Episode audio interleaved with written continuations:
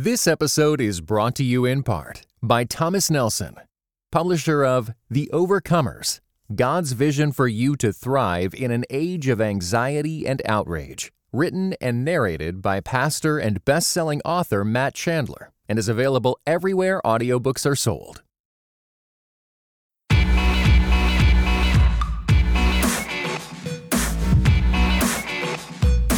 You are listening to Quick to Listen.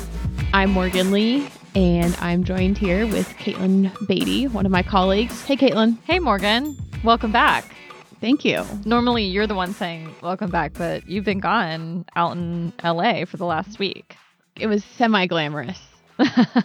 LA is awesome. What were you doing there? I was at something called the Christian Community Development Association conference, which is actually where I saw both of our guests and got to hang out Oh. with them. So, who are our guests this week?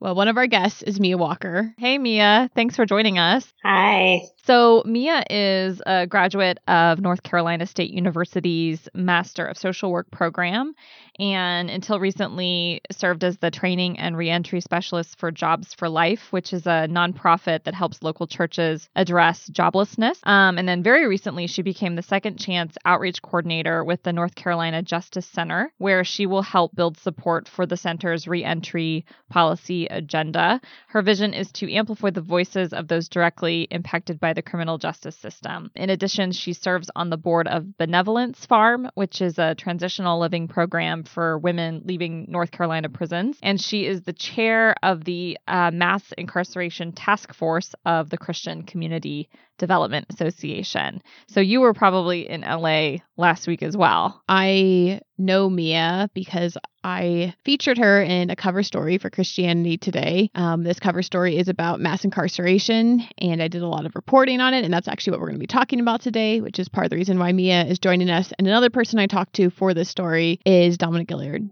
Hey, Dominique. How's it going? Pretty good. Glad to be with you all. Were you in LA as well? I was, as a person on the board of directors and the chair of the association's Theology and Biblical Justice Commission, I kind of needed to be there. You should also talk about the fact that you walked a little bit to get there. That's true. I was part of the CCDA um, Camino, uh, the Walk of the Immigrant, where we walked from uh, across the border in Tijuana, did a special service for those who lost their lives during the transition of immigrating to the U.S. And we walked all the way from Tijuana to LA to where the conference was. That's really cool. Well, for listeners who don't know, Dominique Gilliard was born and raised in Atlanta, where he completed his undergrad studies at Georgia State University. He went on to earn a master's in history with an emphasis on race, gender, and class, and then earned his MDiv from North Park Theological Seminary. Today, he serves on the pastoral staff at New Hope Covenant Church in the Fruitvale district of Oakland, California, and is an ordained minister of the Evangelical Covenant Church. Um, as he mentioned, he serves on the board of directors for the Christian Community Development Association, and his church, the Evangelical Covenant Church, also named him on its list of 40 under 40 leaders to watch. And you have a book coming out from InterVarsity Press. Do you want to tell us what we should anticipate in your book? Yeah, the name of the book will be Justice That Restores, and it really looks at the fact that when we press into scripture and we look at God's justice, God's justice is inherently restorative in nature and not punitive. And so Christians, therefore, I argue, should be advocating and working towards creating a more restorative justice system as opposed to the criminal justice system we have right now. So, yeah, we'll be talking about prisons, mass incarceration, and kind of where the church should or ought to fit into this conversation and maybe where it hasn't. Earlier this year, I began work on reporting what is now our September cover story um, that examines Christians' involvement with the criminal justice system. And there's a particular focus on reentry or when people are returning home from prison. One of the things that we did is I, I worked with Lifeway Research to get some numbers on the extent that churches were involved with this. Um, according to about a thousand mainline and evangelical pastors, about 26% of that group has addressed the country's incarceration rates in the past six months, presumably from the pulpit. Um, and about four out of five pastors have themselves visited a correctional facility. Many churches, though, don't have formal programs. So, about just over half said that they had a team from their church that worked in correctional facilities. About one in four churches had some sort of formal ministry to families of incarcerated people. And only about one in five, so 20%, had some sort of formal ministry for those that were actually leaving correctional facilities and coming home themselves. For this story, I interviewed people from Prison Fellowship, I interviewed people from Jobs for Life, which is where Miea works. Um, I talked to researchers who had actually looked at the extent to which evangelicals had gotten involved in criminal justice reform and as mentioned with both of our guests this week, I worked closely with the Christian Community Development Association to find individuals to talk to. So the main question that we looked at is, you know, there's about 600,000 people that are released every single year and there's about 300,000 churches in the US and we wanted to kind of see why wasn't there more being done to serve this population. If anyone is interested in reading the cover story, this is made possible by subscribers to our magazine. You can go ahead and order a subscription and you can get the September issue. From being a subscriber, you're also going to get the tablet PDF editions of each uh, issue and all of our archives that go back to 1956 and this is available to you for all of $10 to do that you can just go to orderct.com slash quick to listen orderct.com slash quick to listen. Yeah, I hope you can pick it up and just kind of see some of the work that I've done and also some stuff that our own CEO talked about with his involvement. To piggyback on your comments about the print magazine, like as your coworker, I know how long you worked on this. It was probably six months in the making from beginning to end.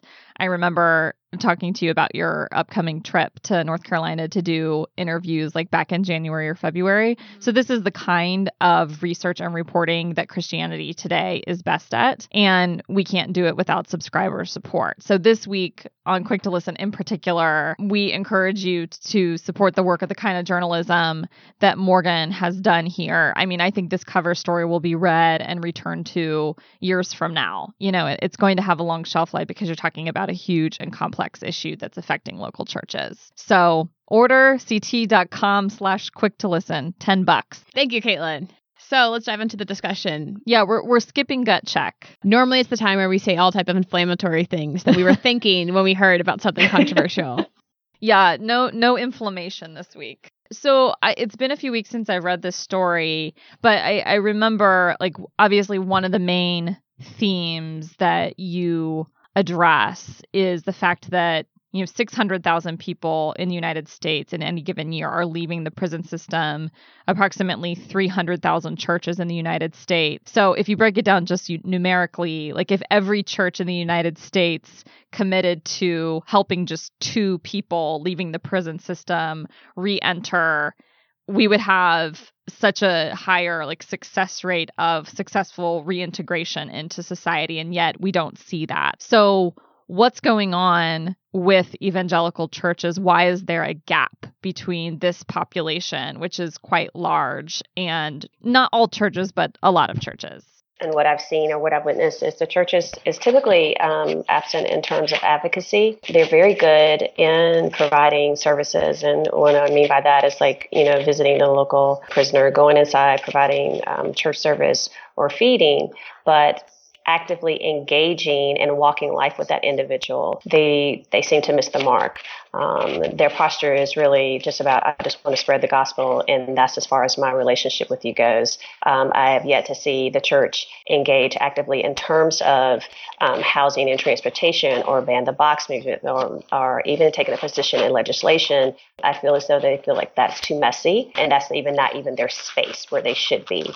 And so holistically, it's it's not just you going in and, and feeding the individual, which you know, I know that scripture, but I don't really think that Jesus meant that literally, really feeding and pouring into them and walking with them and ensuring that um, giving them a space where their voices are heard, also empowering them. And that includes advocating for their rights, advocating for the right to vote, advocating for those um, sanctions that are um, applied at the time of sentencing, and making sure that not only that it impacts um, holistically in, in terms of the individual, but also their families and communities. And we're we're truly missing that mark. There's such a gap. There's such a lack of the church in taking that stand, and so I really feel like that's where they need to be seen. They need to be seen the most. So, if I understand you correctly, Miea, you're saying, especially I think of a program like Prison Fellowship, which is probably the most active and well known evangelical ministry specifically addressing um, populations in prison, the focus has tended to be more on individual heart change or kind of spiritual development, but not so much a holistic material, social, psychological development, especially post prison. So it's not just who you are or where you are while you're in prison, but as you leave prison, what are your full needs, not just your spiritual needs. Right, and that's the biggest gap. And I think the term, I think the definition is is off. So you know, most people when they think of reentry, for me, reentry is just I'm just leaving prison. Reintegration is an entirely different thing. I am reintegrating into society, and oftentimes I feel like we are considered the other refugee. When we had those the Paris bombings and everybody was in an uproar about Syrian refugees, and a lot of people were really outraged over the negative messages and, and things that were perceived. But in reality, formerly incarcerated are the other refugees, right? So when you're coming home, you are seeking refuge of the community that you left. And when you're trying to come home and to reintegrate in that society, the door is always closed. The door is closed in terms of housing, in terms of transportation, in terms of employment. And so when that happened, I was like, why are we why are we shocked at the message of this population when the same thing happens to the 2.4 that are currently incarcerated and trying to find a space um, and trying to have their voice heard. And so the gap is like, where is the church leading that charge? When are you going to change the posture of your church and your message and really say, I do care for the prisoner and see and see us the way that Jesus does? Yeah, I think the, the evangelical church, by and large, has uh, really failed to grapple with some of the scriptural calls um, in regard to inmates and prisoners. Particularly for me, Hebrews 13:3 is the one that stands out for me, where we're called to remember the prisoners as if we ourselves were behind bars. To really press into that and what it means, I think will force us to acknowledge that although we are a people of the book, and the book tells us that God is in the midst of redeeming and restoring all things to God's self. We have allowed ourselves and our vision to kind of be co opted by this perspective that allows us to define people by the worst things that they've ever done. And once a person has made a mistake that has led them um, to be incarcerated, they are forever branded with that scarlet letter for the rest of their lives. We kind of take a kind of biblical theology of we are called to be holy because God is holy, and we kind of take a set apart stance from those who are not holy, those who are mm-hmm. condemned, mm-hmm. those who are behind bars. And so I think it's a kind of mental blockage for us that we haven't really pressed into in an adequate way. And I think specifically for me, one of the things that I really lean on is the reality of the prison epistles what does it mean that four of the books of our Bible were actually written behind bars? What does it mean about the way in which there's special, unique revelation that can happen in the midst of this kind of isolation and quarantining from the rest of society? And what might the church be missing out on today because we are not actively engaged in communion with people who have been quarantined in those ways? To kind of pick up on what you and Miea were just talking about, I really have been guided by a quote from Dr. King who says, The gospel at its best deals with the whole man, not only his soul, but his body, not only his spiritual well being, but his material well being. Any religion that professes to be concerned about the souls of men and is mm. not concerned about the slums that damn them, the economic conditions that strangle them, and the social conditions that cripple them is a spiritually morbid religion awaiting burial. I think we can just end the podcast there. so, yeah, going back to that gap in a lot of churches relationship, if there is one, with people who have been incarcerated, looking at just the spiritual, but perhaps not as much the material well being. And we understand from the biblical vision of restoration that this is a this is not a full gospel if we're only presenting a spiritual message, but not a material message of good news as well. This episode is brought to you by Church Salary Coming up with a reasonable salary range for church staff has never been easy. There are so many details to consider before setting compensation for church staff, and you're probably asking yourself questions like Are we paying too little or too much? What benefits do we offer employees? What's a reasonable housing allowance? Church Salary believes that offering competitive and fair compensation helps keep people in ministry. Using the expansive church specific compensation database and powerful salary calculator tool, you can also make better compensation decisions so your staff can focus on their ministries. Start with Church Salary's annual membership today to run unlimited customized reports and get access to our member only content. Ready to start making better compensation decisions? Get started at churchsalary.com.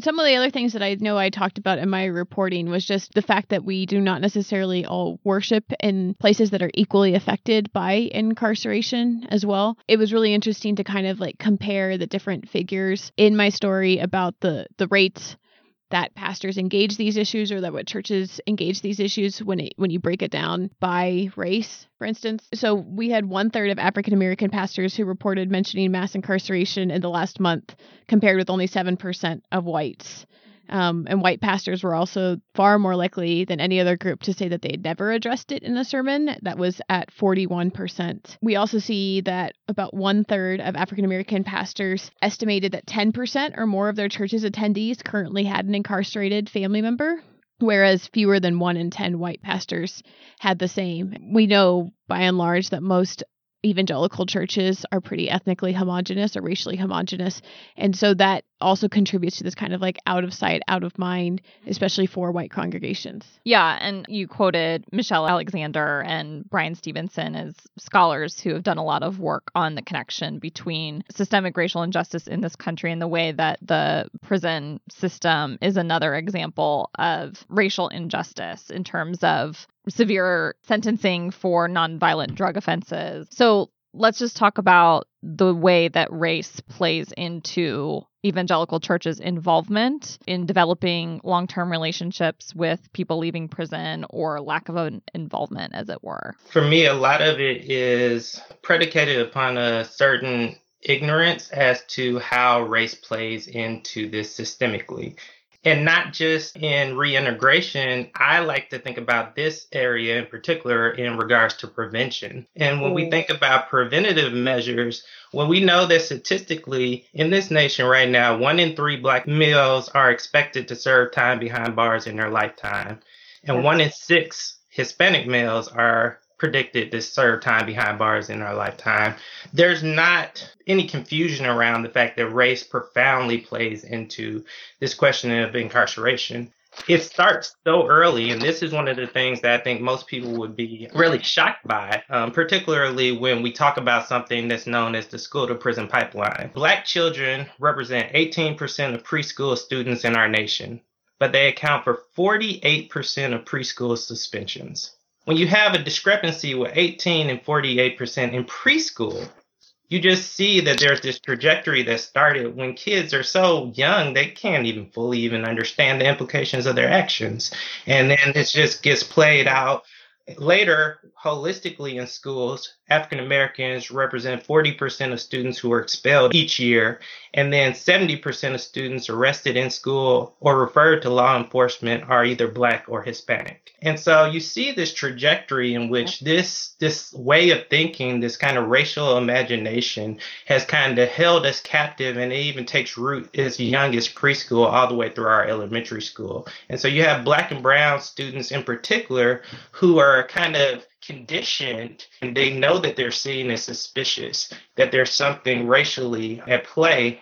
Michelle Alexander says in The New Jim Crow, arguably the most important parallel between mass incarceration and Jim Crow is that both have served to define the meaning and significance of race in America. Indeed, a primary function of any racial caste system is to define the meaning of race in its time. Slavery defined what it meant to be black, a slave, and Jim Crow defined what it meant to be black, a second class citizen. Mm-hmm. Today, mass incarceration defines the meaning of blackness in America. Black people, especially black men, are criminals. That is what it means to be black. And so you have a whole generation yeah. who feels this uh, very viscerally, um, and they are kind of trained to see and understand themselves as suspicious, like I said, all the way starting from preschool. She also says that criminals are the one social group that we have permission to hate. They are characterless and purposeless people who are deserving of our collective contempt and scorn. Christians of all people have really strong spiritual and theological resources to say, like, there is no othering in terms of ranking people in terms of offense, like before God or socially. Like we understand all people are broken before God and in Christ all are redeemed and there's no um, distinction. And so to see people behind bars as worse than or um, unredeemable is actually not Christian. I think sometimes the church has this fix it mentality, like I can go in and save you, or I'm going to bring Jesus to you. And oftentimes when I'm giving presentations, I tell them, like, you're so misguided if you think that Jesus is not already in the prison. I don't need you to bring Jesus to the prison. He's already there and he loves us. So for for church leaders or pastors or just, you know, any Christian leader listening to this podcast who hears this information or reads this story and and really is compelled to walk alongside people leaving the prison system to reintegrate. How do they do that without it being like I'm going to bring you Jesus or I'm going to fix you? It's it's a there's a tension there, right? Because if someone wants to get involved or help but they don't want to be condescending. How do churches in a non-paternalistic way uh, enter into this conversation? First, there's a lot more churches who have people who are affected by this issue than they realize churches have created a kind of cone of silence around this issue. It's become so stigmatized. I can't tell you how many times I go and preach or teach at a church and the pastor is completely unaware that people are dealing with this issue and i end up talking about the issue and people are lined up after service to come talk to me saying this is the first time i've ever heard a minister talk about this issue. This is the first time I feel like I'm yes. safe to share my story. This is the first time that I I see that you know I feel encouraged to try to continue to press on because it gets so hard without support. I always tell people they have to examine their internal biases because we all have them. But I also think it's, it starts actually understanding the landscape of mass incarceration. I think oftentimes people are like, okay, I just want to go in and help. You know, those poor souls, they need us. But we really miss the big picture. We're not reading and learning about how we got here. You can't come in and fix a problem if you don't even understand how we even arrived at this situation in, in the first place. Get to know someone that's in the community that's doing it and doing it well. And then building a relationship of, you know, how do I gently introduce myself into this and what does it look like? Um, because these are people who have been damaged by so much there's trauma, there's domestic violence, um, there's a lot of things that led. No one just wakes up one morning and says, you know, hey, I want to, I want to commit a crime. I'm going to be a criminal. There's so many aspects that have influenced their life and the poor choices that they made. But you have to be able to enter that gently and understand how we got here. And then from that point, really go back to your congregation and say, you know, this is a really important issue. And I always tell people, like, pray first. Pray that the Holy Spirit really speaks to you and what is he revealing to you? What is what is he revealing to you what you need to do with yourself first and then what ways that you um, can become more proactive in prison ministry and walk in life with those that are broken and that really need to see not only see themselves differently, but really know that God really cares and loves them. You know, Miea, one of the things that I remember is when I went out to visit you in Raleigh, um, I attended a capital area reentry council meeting with you. The topic came up in there about mentorship. Should everyone be a mentor, essentially? Or is that the role for some people and not for everybody? Is there different places working within the system that are better fits for some people than for others? I just remember you just coming in there and saying, like, not everyone is going to be great at mentorship. Um, and not everyone should be doing that. Some people are going to be in places where they can better serve the whole team holistically, but they don't need to go in there themselves.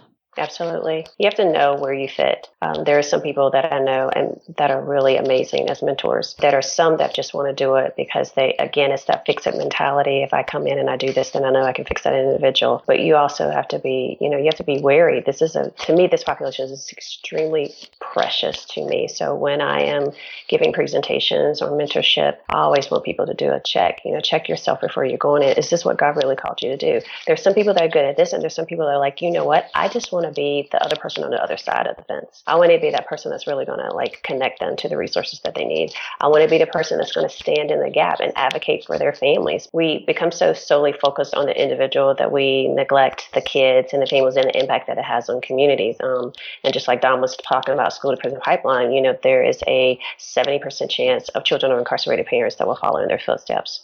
So the children's voices are often left, right? And then they're left to their own devices and they're trying to figure it out. You know, like why can't they see their mom every weekend or why is their mom gone or why is their dad gone? Um, and so there's, an, there's another piece of this whole puzzle that's very important. So if um, you're not feeling comfortable in going inside and mentoring, then you can also use your voice to advocate for those that are waiting for them to come home here in California, 70% of people who are incarcerated come out of the foster care system when you look at the research that's kind of been done that talks about the psycho emotional impacts of the holidays on mm-hmm. children who are separated from their families, it's another very tangible way in which the church can say, how can we step up and love on kids in our community, love on kids who are separated from their parents, love on kids who might be in group homes or foster homes who actually don't see the holidays as something to look forward to as a joyous occasion? And how can we, not in a paternalistic way, like just buy them gifts and give them to them, but how, how can we invite them into our own home or create a space in which our kids are interacting with them and actually really communing together in a kind of familial, real, lived experience way um, that really provides um, a glimpse of the resurrection and the joy in the life that Christ desires to bring to all people. Like Miea said, there is this advocacy legislative branch of the whole conversation there are families who literally can't stay in touch with loved ones because they, they can't afford the exploitative phone prices. There are policies around mm. where loved ones ultimately end up getting incarcerated across state lines, making it incredibly difficult for people to remain in relationship and supporting and affirming and walking mm. alongside of their loved ones who are incarcerated. You know, there's this term called prison gerrymandering that looks at how people who are incarcerated from particular communities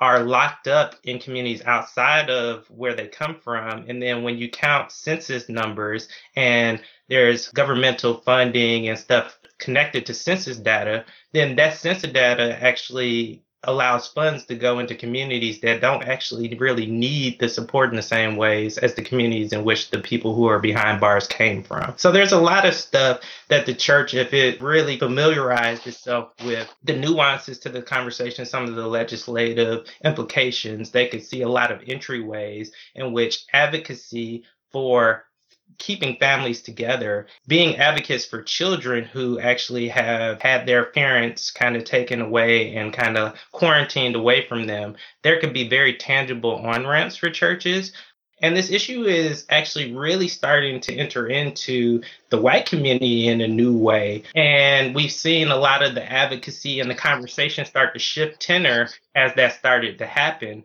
But there are ways to get entered into the conversation. Another way, tangible way, is around mental health. Um, and trying mm-hmm. to advocate for mental health services. There's a great article that talks about how prisons have become the new asylums with the number of mental health services yes. that have been closed across the country. The vast majority of people behind bars today have a diagnosable uh, mental health issue. If the church were to become more of an advocate for community mental health services, that could be a very tangible way to enter in Another policy thing or something that churches could do is if your community is anything like mine, there are a number of kids on free and reduced lunches uh, throughout yes. the school year who get those services Monday through Friday while school is in session. But during the summer, where do those kids go to eat? They don't have access to food. And so a lot of the access and the need ends up um, becoming very detrimental when it comes to like life choices like what do i do? Churches can volunteer and actually serve as summer feeding programs where they can actually step into that gap and actually becomes a resourcing um, institution for communities. Well, thank you everyone for sharing your thoughts. To any of our listeners who are listening to the podcast on Thursday morning, CT Magazine will be hosting a Twitter chat the hashtag that we're using is where is the church? Hashtag where is the church. And we'll be talking about all of these issues once more Thursday at noon Central Time. So hopefully you'll be able to catch that. Um, and if not, if you're listening to it after the fact, go ahead and catch up. Feel free to post any resources or thoughts that you have, even if you're not able to make it at noon Central on Thursday. All right, we're going to be shifting now to Precious Moments, which is time where we try to let everyone get to know all of us a little bit better and allow people to kind of share where they can find them after this podcast is over. I've asked everyone to share either a TV show or book or movie that's making them especially happy right now or encouraging them, bringing them life in some way. So, Dominique, can I start with you? Yes. Um, you can find me on Twitter at WEB underscore T U R E. And I also blog at ctobt.com. And something that's giving me life right now. I've recently been um, going back and re exploring Lauryn Hill's MTV Unplugged album. And it is Ooh, just yes. so life giving for me. And um, it's just really giving me a lot of vibrancy and joy right now. So, where did you find it? Did you find it on Spotify? Yeah, you can find it on Spotify. You can also um, find it on Amazon. Most people know about her commercial album, but this was the second album after she went away for a little bit and reemerged, and it's just so much substantive and meat in in the content. Awesome. Miea? so I'm not on Twitter as of yet. We won't pressure you to get on. but um, uh, my social media platforms are Instagram. Uh, you can find me at Miea Charisse, M I E A C H A R I S E all together, and Miea Walker on Facebook. But also give your website for your new job. Oh, yes. Um, so I am with the North Carolina Justice Center, and it's ncjusticecenter.org. What's given me life right now is Dr. Brenda Salter McNeil's book, Roadmap to Reconciliation. I had the incredible pleasure of seeing her at the CCDA conference, and she just speaks life. Her book is amazing. Kaitlyn. I just got back from a very short trip to interview Ann Voskamp for an upcoming profile in the magazine. Listeners probably know or have heard of 1000 Gifts, and she has a new book coming out, The Broken Way. And she was on Christianity Today's list of 50 women to watch back in 2012, but we haven't uh, profiled her in any in-depth way. So her she lives on a farm with her husband, who's a farmer, and seven children. Yes, seven children. And we went out for dinner together, and I spent a few hours interviewing her. So I was really encouraged by that. And you can find me online on Twitter at Kaitlyn Beaty and at KaitlynBeaty.com. What's giving you joy this week, Morgan? I want to hear about this closet clean out that you want me to help you with. I actually stayed at my house most of Labor Day, which probably shocks Kaitlyn to know that. But I was super responsible and I like cleaned up my room. And by cleaned up my room, I mean I also put a pile of things that I need to like sort through and get together. And Kaitlyn has previously volunteered to come over and help clean out my closet. So I'm trying to cash in on that offer. This is like my spiritual gift to friends. I just love like going through closets. It's great. It's really helpful. To, it's, it's actually really fun to go through someone's stuff when it's not your stuff. um, you can find me on Twitter at M E P A Y N L. And again, if you can, turn in tune into this Twitter chat that we'll be doing. Hashtag where is the church. So that is it for us this week. Thank you so much to producer Richard Clark, who is actually on vacation this week. Thank you so much to producer Cray Allred. Um, we also are appreciative to Kate Shellnutt. The show is on iTunes, SoundCloud, Stitcher, Overcast. Um, if you like the show, please go and rate and review us on iTunes. That always helps us so much. And we currently have a perfect score on iTunes, I just want to say. Sorry, I think I neglected to mention this earlier. But if you have thoughts and feelings about everything or anything that we shared, we're on Twitter at CT Podcasts. We're on Facebook at facebook.com slash CT Podcasts. We always want to hear your thoughts, except when they're not very thoughtful. So put the thought into thought. No, we want to hear those too. We might just ignore them. also a possibility. Okay, we will see you all next week.